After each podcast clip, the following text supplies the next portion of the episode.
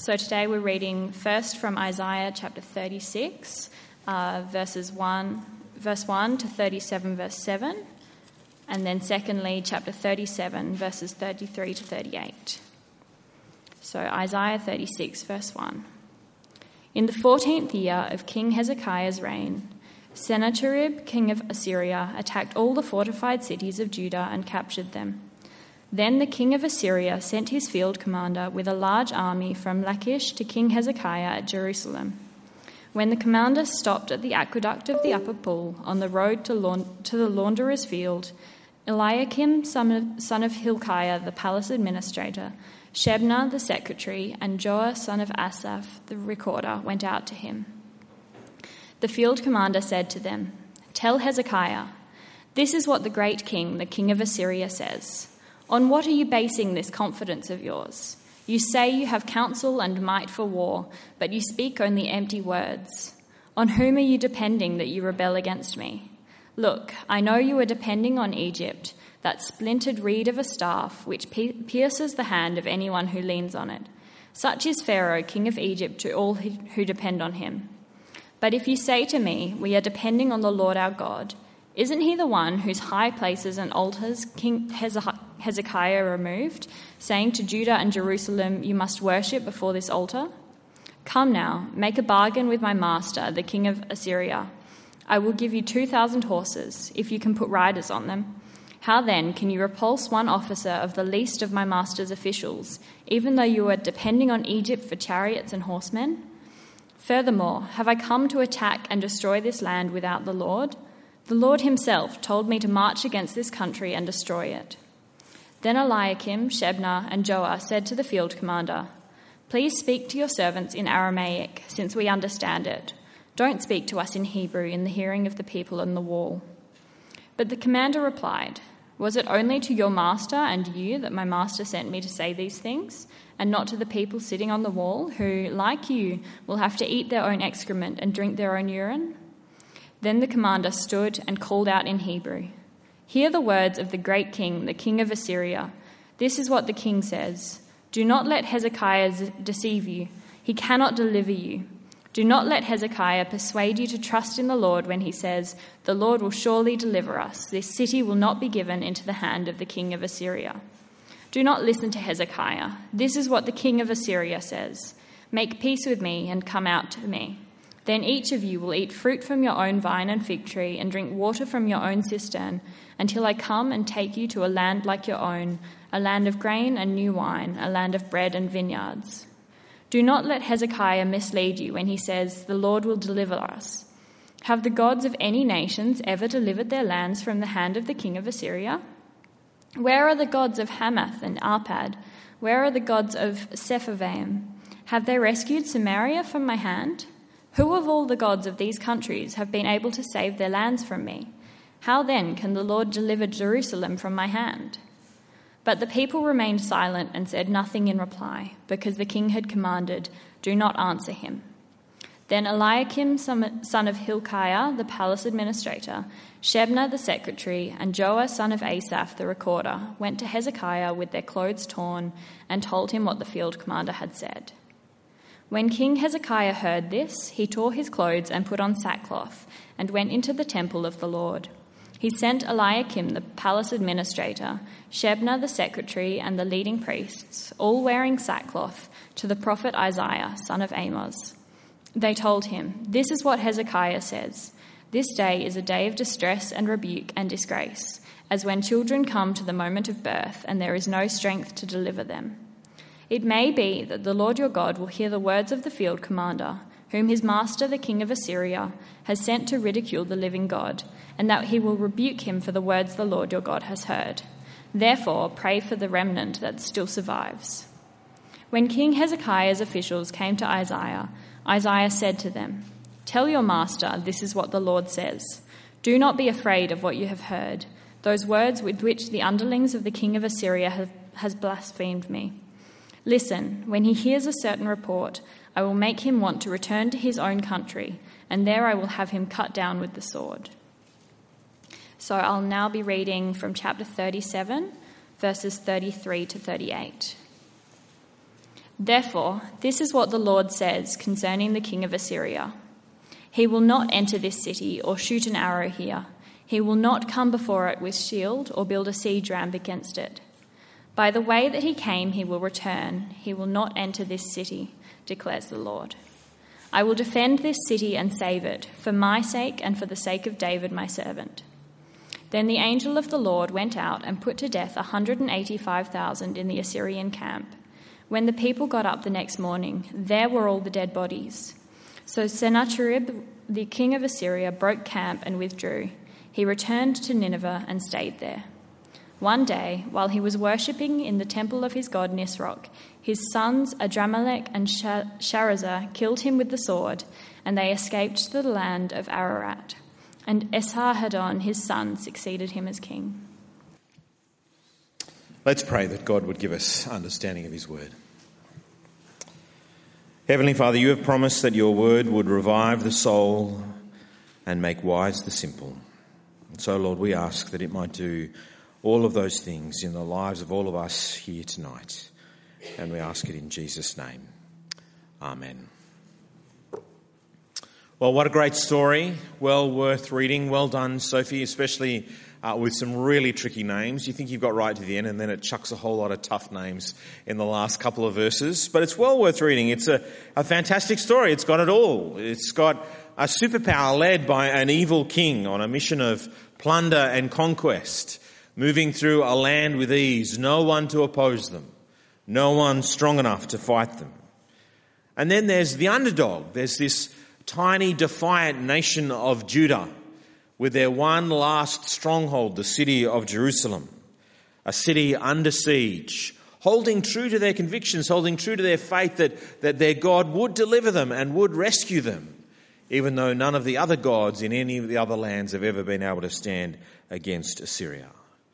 And this tiny nation is led by a king, a good king, King Hezekiah. At last, God's people have a king who trusts in God and does not trust in idols of wood or of stone. It's a brilliant story. It's a, a smash hit movie or TV series just kind of waiting to happen. I get frustrated watching television these days with all the nonsense that's on it when there's much better stories that they could be telling uh, from the Bible. Uh, but there's just one thing that's missing from this story. And no, it's not the kind of romantic subplot the studio would insist gets shoehorned in at the last minute. It's the fact that there's no action. There's no battle. There's no climax. It ends in a great victory for God right at the end of chapter 37. Uh, God striking down the Assyrian army, not even Sennacherib escapes. But not an arrow is fired, not a sword is drawn.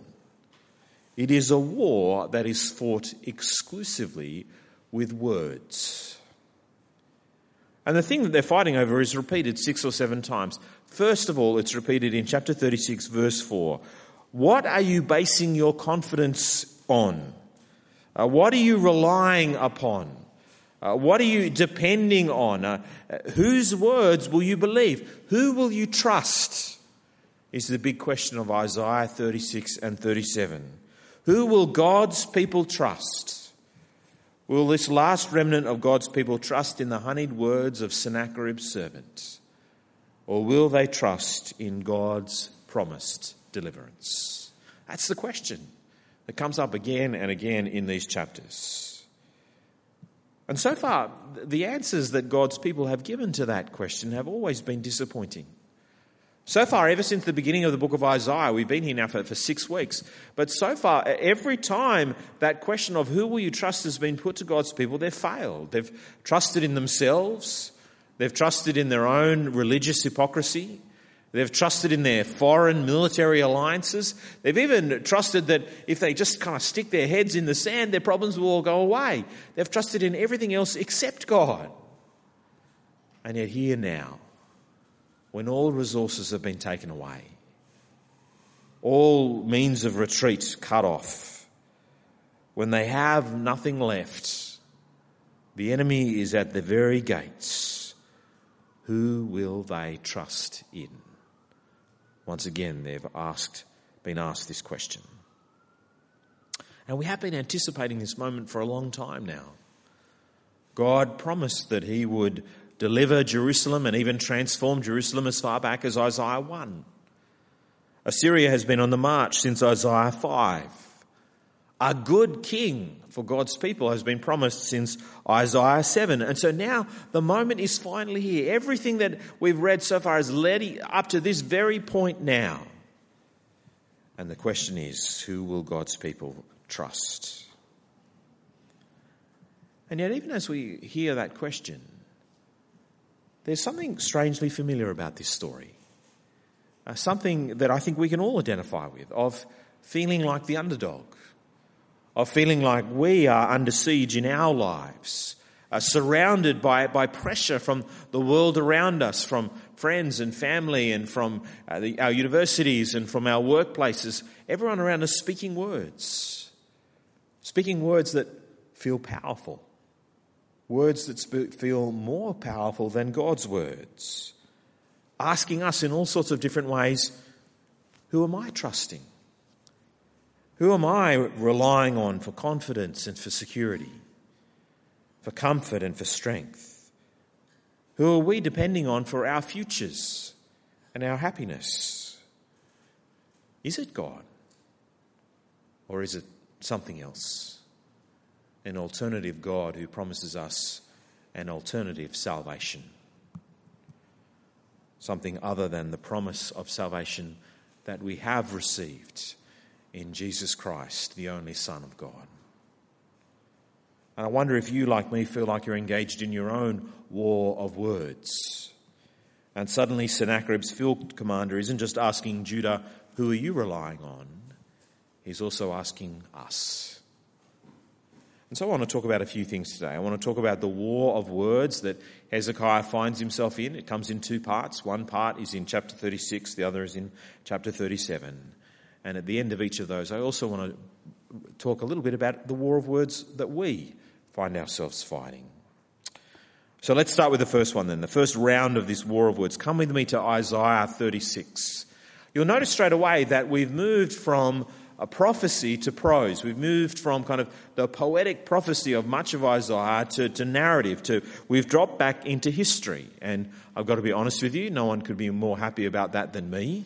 Uh, Isaiah is a wonderful book, but it's been hard work, hasn't it, uh, to understand what Isaiah has been saying to us, even if it's been worth it every time. And this part of Isaiah, actually chapter 36 and 37 that we're doing this week, and 38 and 39 that we'll look at next week, this little section, it actually forms the hinge between the two halves of the book of Isaiah. It's also, by the way, it's word for word what you will read in 2 Kings chapters 18 to 20. Uh, and so, you know, you might not have realised it, but tonight you actually got two Bible readings for the price of one. One of the services that we just like to provide for you here at St Matthew's. But it's also because we're in history, there are other accounts of this story as well. And so if you ever find yourself in London, you can go to the British Museum and you can find a, a tiny little thing called the Taylor Prism. It's only about that big. Uh, and it has Sennacherib's account of these events. So he talks about uh, conquering the, the cities of Judah and laying siege to Jerusalem. And what's interesting is that almost perfectly, beat for beat, uh, it's the same story that's being told, just from a, a very different perspective. And seeing its Sennacheribs, you can also imagine that it leaves out the last little bit about what happens between him and his sons. But anyway, back to the beginning of the story. The first three verses of 36 paint a very grim picture for this last stronghold of God's people. Sennacherib, king of Assyria, has camped his colossal army at Lachish, about 12 kilometres away from Jerusalem their last line of defense. Lachish is Jerusalem's Fremantle. Assyria has conquered and destroyed all of the nations to the north of Jerusalem, including Aram, including Israel, the ten northern tribes of God's people. They were conquered, they were carted off into exile back in 722 BC. Assyria has also defeated all of the nations to the south of Jerusalem, especially the other superpower of the day, the kingdom of Egypt. But now in 701 BC, Assyria has also captured every fortified town in Judah. All that is left is Jerusalem. And now Sennacherib means to add her to his collection. And so Assyria has Jerusalem under siege. Hezekiah is shut up like a, a bird in a cage, to use Sennacherib's own words. And this battle begins with a little bit of psychological warfare. He sends his field commander, his Rabshakeh in some translations, to meet with the high officials of King Hezekiah. And this meeting takes place in an aqueduct just outside the walls of Jerusalem. It's a sign of strength. Assyria controls Jerusalem's water supply. This will not be a long siege. But it's also a hint, because actually another meeting took place in this very location earlier in the book of Isaiah. Uh, back in Isaiah chapter 7, the prophet Isaiah met with King Ahaz, actually the father of King Hezekiah. And in that meeting, the prophet Isaiah pleaded with, with Ahaz and said, Don't trust Assyria, trust God. And now here is the field commander of the king of Assyria saying to King Hezekiah, Don't trust God, trust the king of Assyria. He encourages the exact opposite. And the message is simple it's over, you've lost. You don't have a chance. Surrender to Assyria. Before things get worse, before things get really bad, before things get verse 12 bad. Siege warfare was a very nasty business. Because, says the field commander, there's nothing left for you to rely on. All this talk, all these things that you're saying, it's just empty, powerless words in verse 5. Uh, verse 6 trust in Egypt. Lean on that staff and you'll just get splinters. Verse 7 Trust in the Lord, all of his places of worship are gone. Uh, verses 8 and 9 Trust in your own strength, trust in your own military. Well, even if I gave you the horses, you couldn't fight against me. Even if I gave you the very weapons, you couldn't put up a fight. And then, perhaps most powerful of all, in verse 10, he says, And trust in God? Well, God's the reason why we're here. God invited us to come. God invited us to come and to destroy you. And what's most frightening about that is we actually know that to be true. We know that ever since chapter 5, God has summoned the Assyrians to punish his people for their sin. Assyria is the rod of the Lord's anger, Isaiah chapter 10, verse 5. Assyria is the axe that threatens to chop down the unfruitful vineyard. This is the long promised judgment of God because of the sin of his people. So these are powerful arguments for surrender. It's a powerful stick that the king of Assyria wields. But there's also a carrot. The most powerful arguments always involve a stick and a carrot. And so the carrot comes in verses 13 to 20. And it's aimed not at King Hezekiah's officials who seem to be standing strong, the carrot is aimed squarely at the ordinary people of Jerusalem, which is why he's speaking in Hebrew, so that they might hear, so that they might understand, rather than in Aramaic, which the people of Jerusalem would not have understood. And the carrot is this it's don't listen to Hezekiah in verse 16, and don't listen to Hezekiah's God in verse 18.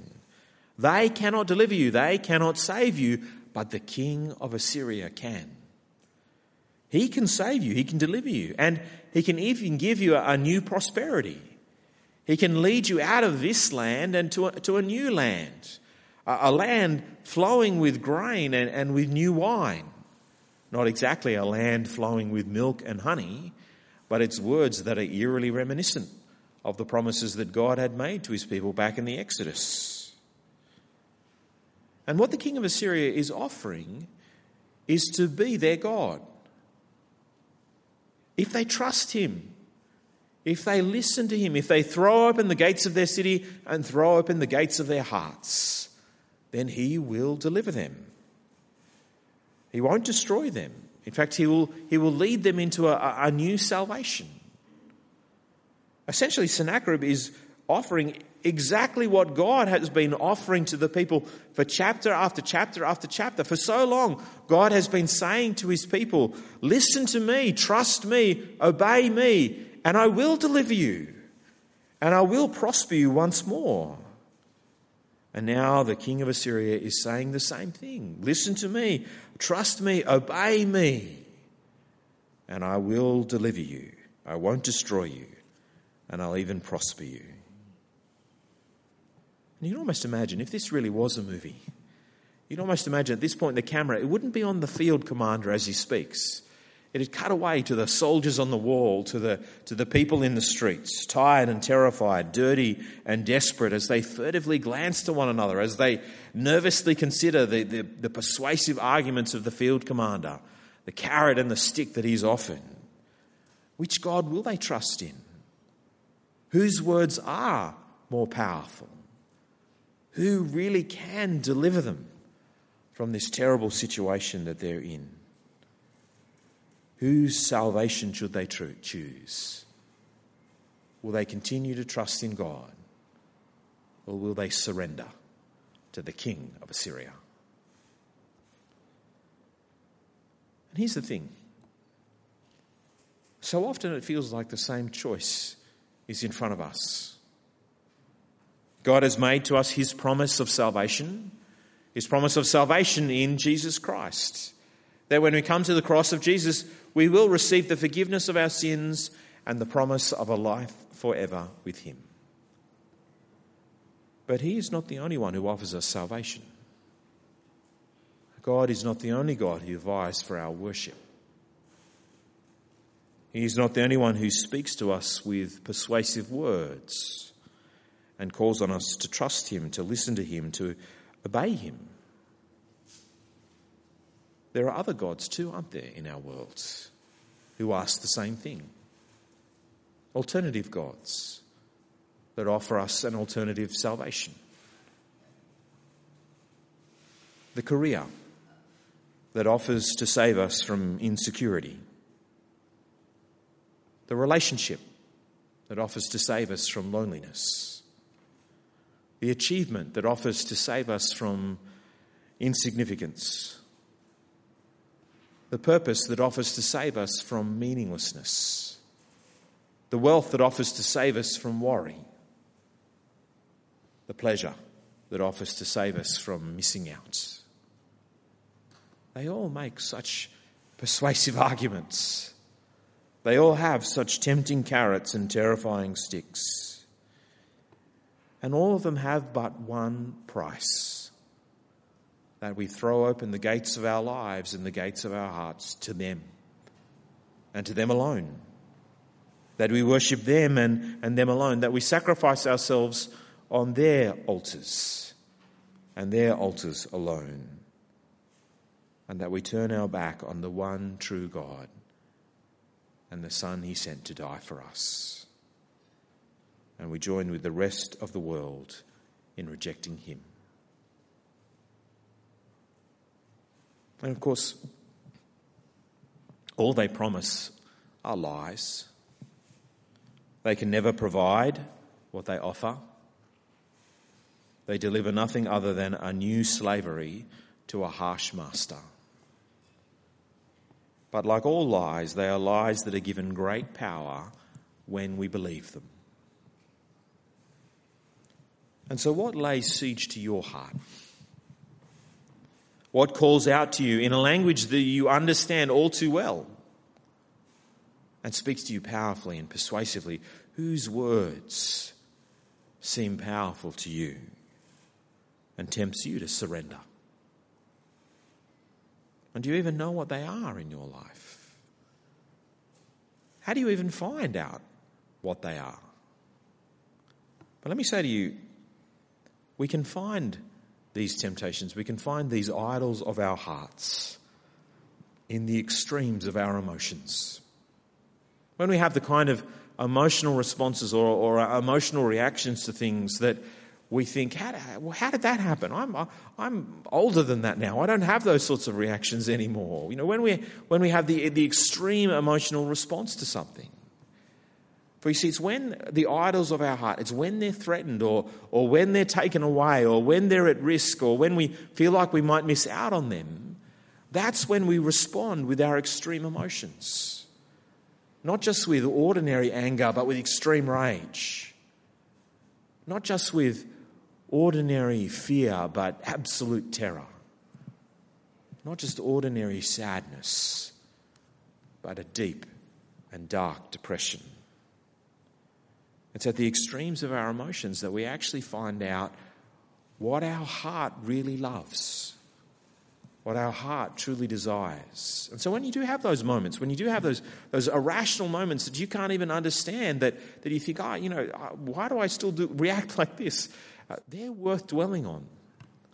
They're worth reflecting on. What is it about my heart that means this thing has, has so rattled and upset me? It's at the extremes of our emotions that we find the idols of our heart that speak to us so persuasively. But even when you find them, even when you find these things that tempt us, it's only half the battle.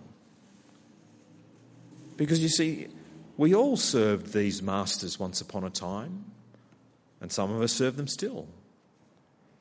And the gods of this world, they demand a high price for the salvation that they offer. They demand sacrifice. They demand our time and our energy and our allegiance. They demand that we do things that we know to be wrong. They demand that we give ourselves to them completely. They are savage gods and hard masters, just like Assyria was. And that makes it hard to turn to Jesus, doesn't it? Even when we know that He is right, even when we know that, that what He offers is much better it's still hard to turn to Jesus because we think that Jesus will be like them. We think that Jesus will make the same demands. We think that Jesus too will ask us to pay for our salvation. But nothing could be further from the truth. Jesus is the only master who does not ask us to pay for our salvation because Jesus is the only master who has paid for our salvation. And so he will never demand that we pay for it. Jesus has paid. Jesus has made the sacrifice. Jesus has earned it. And now it comes to us as a gift a gift of His mercy and His grace. And so Jesus is the only master who can ever say, Come to me, all of you who are weary and burdened, for I will give you rest. I will give you rest from trying to earn your salvation. I will give you rest from trying to be worthy of it. I will give you rest from having to work for your significance and your security and for your standing in this world. I will give you rest from all of those things. For my yoke is easy and my burden is light. Jesus is the only master we can trust ourselves to, even when it's hard. Because he's the only master who isn't like the harsh masters of our world. But let's come back to our story. Come back to the second round of our war of words in chapter 37. How does Hezekiah respond to this terrible situation? Well, he doesn't try and fight back with weapons, he doesn't surrender to the king of Assyria. Instead, his response really can be summed up with one word trust. Hezekiah trusts God. Hezekiah trusts that God will deliver him, that he will save Jerusalem. And we know that he trusts God to do this because it's to God that he goes. It's to God in prayer that he goes. And who you go to when you're in trouble, well, that, that does say a lot about who you trust.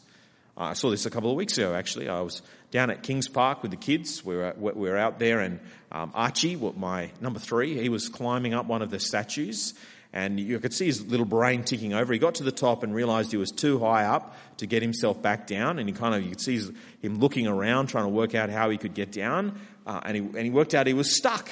And so what did he do? He called for daddy. Daddy, come and get me. And so I went there and I lifted him off and I put him down. And then he ran around and climbed back up again because that's what you do when you fall.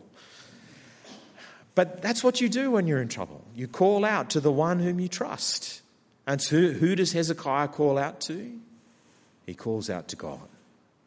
He calls out to God to save him. And his prayer is in verses 16 to 20 of Isaiah 37. And it's a wonderful prayer. It's a magnificent prayer. Verse 16. Hezekiah prayed to the Lord, Lord Almighty, the God of Israel, enthroned between the cherubim, you alone are God over all the kingdoms of the earth. You have made heaven and earth. Give ear, Lord, and hear. Open your eyes, Lord, and see. Listen to all the words Sennacherib has sent to ridicule the living God. It is true, Lord, that the Assyrian kings have laid waste all these peoples and their lands.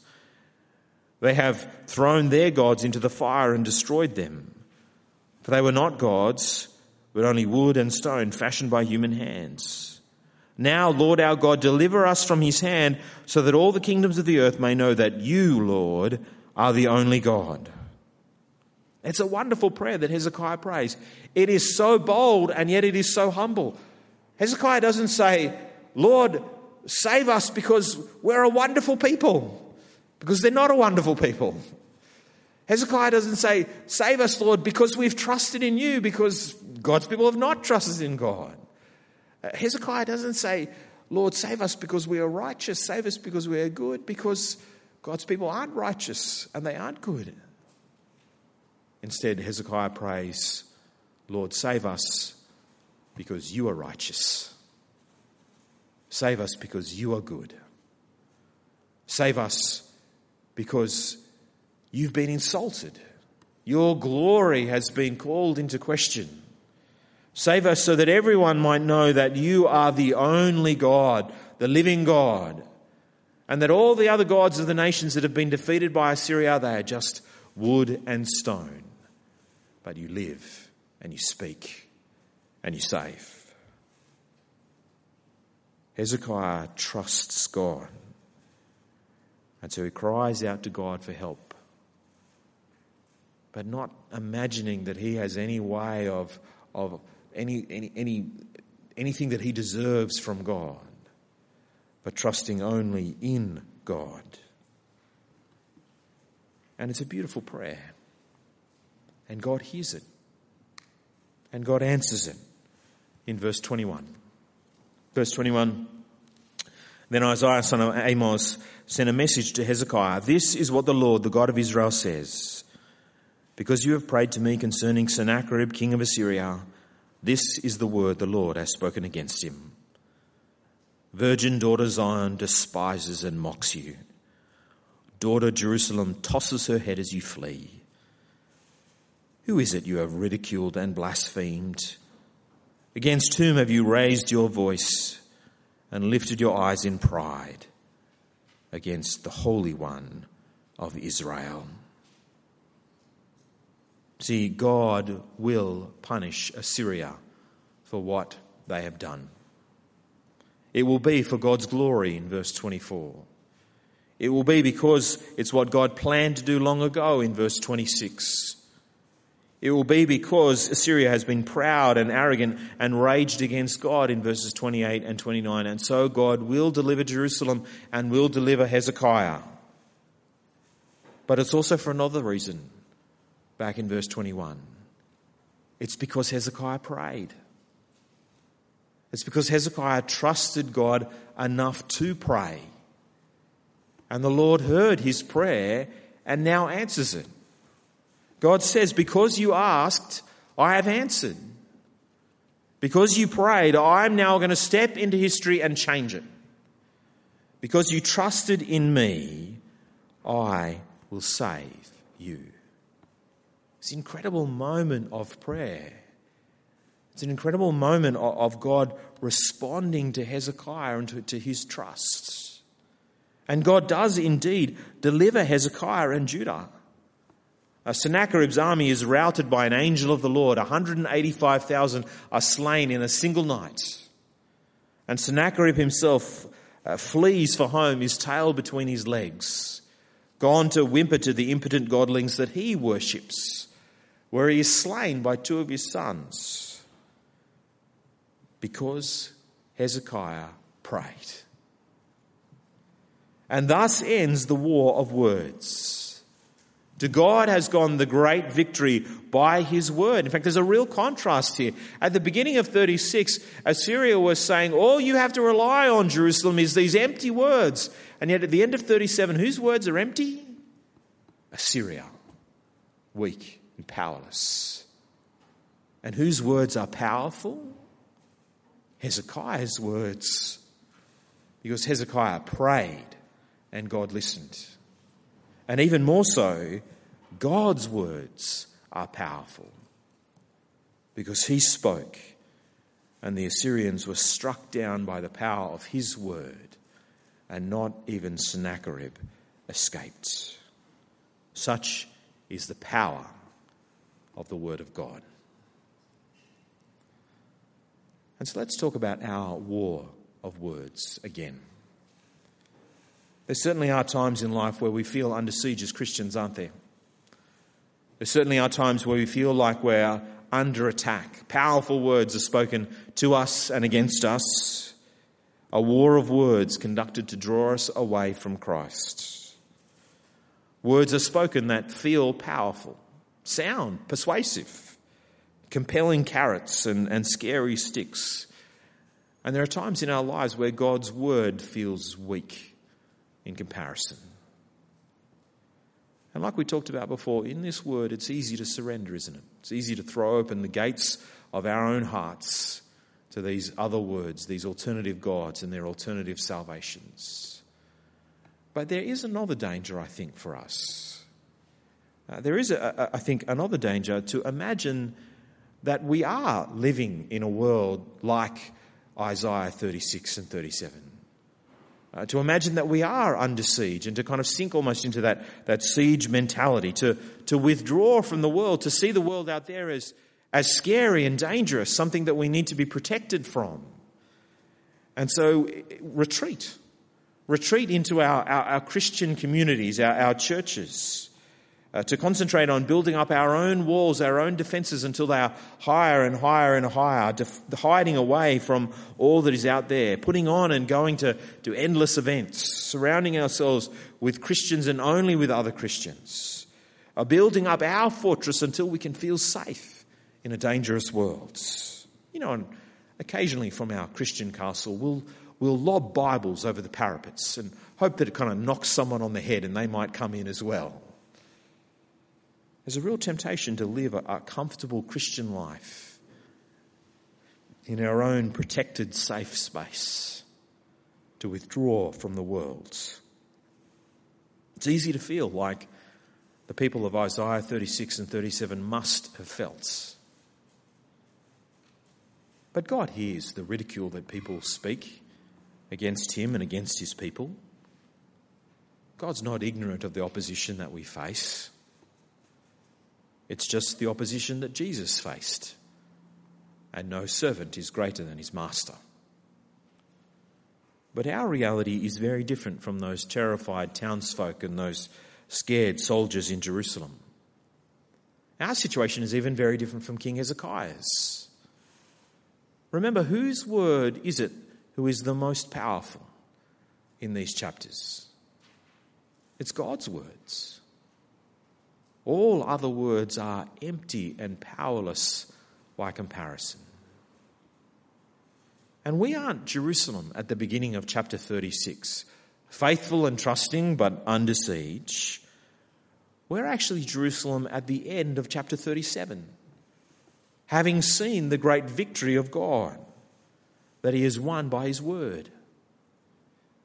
For we have seen the final word of God come into this world and become flesh, become the man Jesus Christ. We have seen him as he spoke powerful words against whom no one could stand.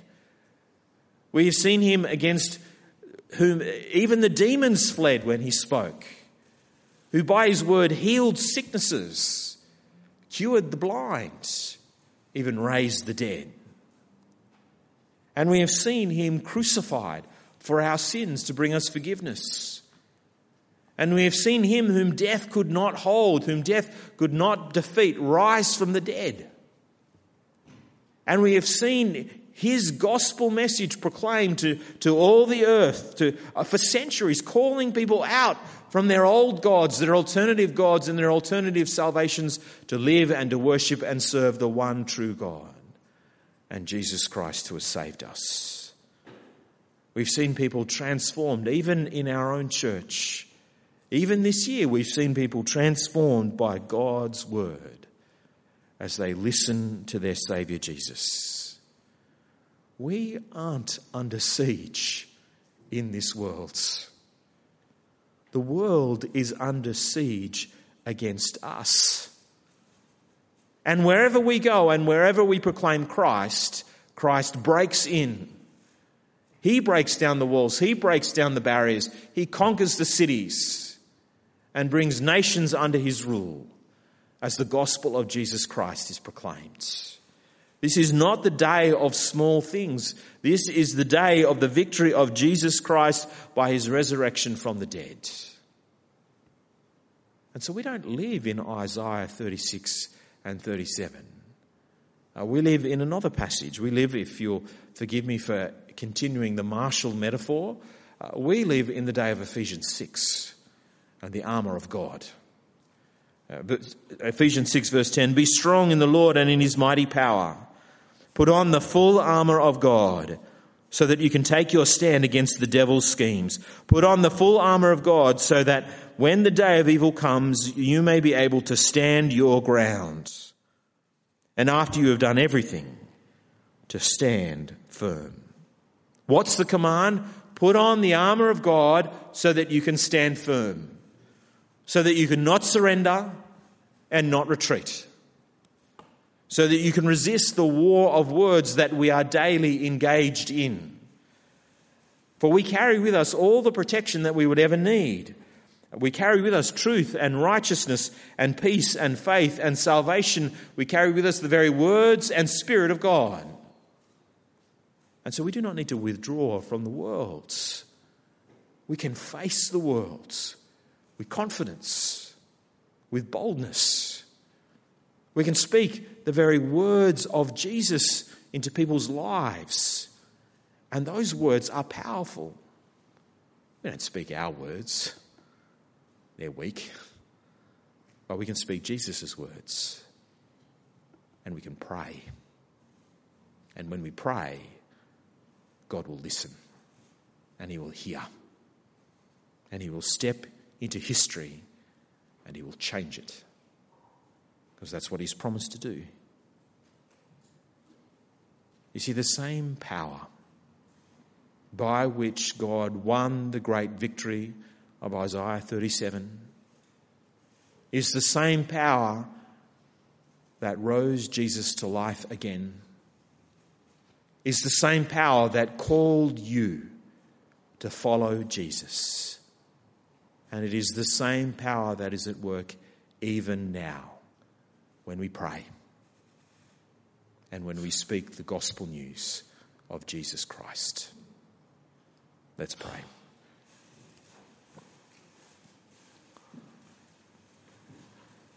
Heavenly Father, through the death and the resurrection of Jesus, you have won for us a great victory. Already the enemies are defeated.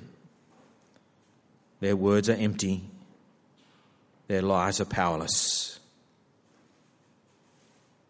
Already sin and death and Satan are broken. Already you have saved us Already you have made us your people.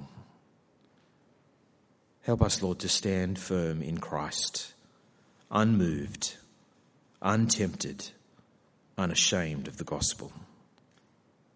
And Lord, help us not to surrender. Yes, we fight this battle every day. The words around us, they sound so persuasive. Forgive us, Lord, for the times when we've doubted the power of your word compared to the the lies and the empty speech of so many in our world today. But help us not to withdraw into the siege mentality either, especially not this Christmas. Help us not to withdraw from our friends and our, and our family members. They need to hear of the power of your word. They need to hear of Jesus. And there are so many opportunities this time of year there's never an easier time to talk about Jesus or, or to bring someone to an event. There's never an easier time to speak of Christ than when we celebrate his birth.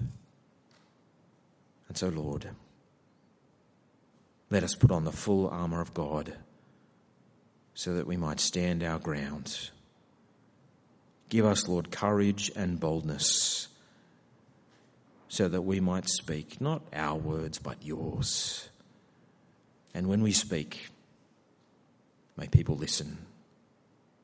And when we pray, may you listen. And may you change people. And this we ask, Lord, not for our glory, not for the glory of our church. This we pray for your glory so that everyone might know that you are the living God, that you are the merciful God who sent your Son to die for us, so that we might receive the free gift of salvation. Amen.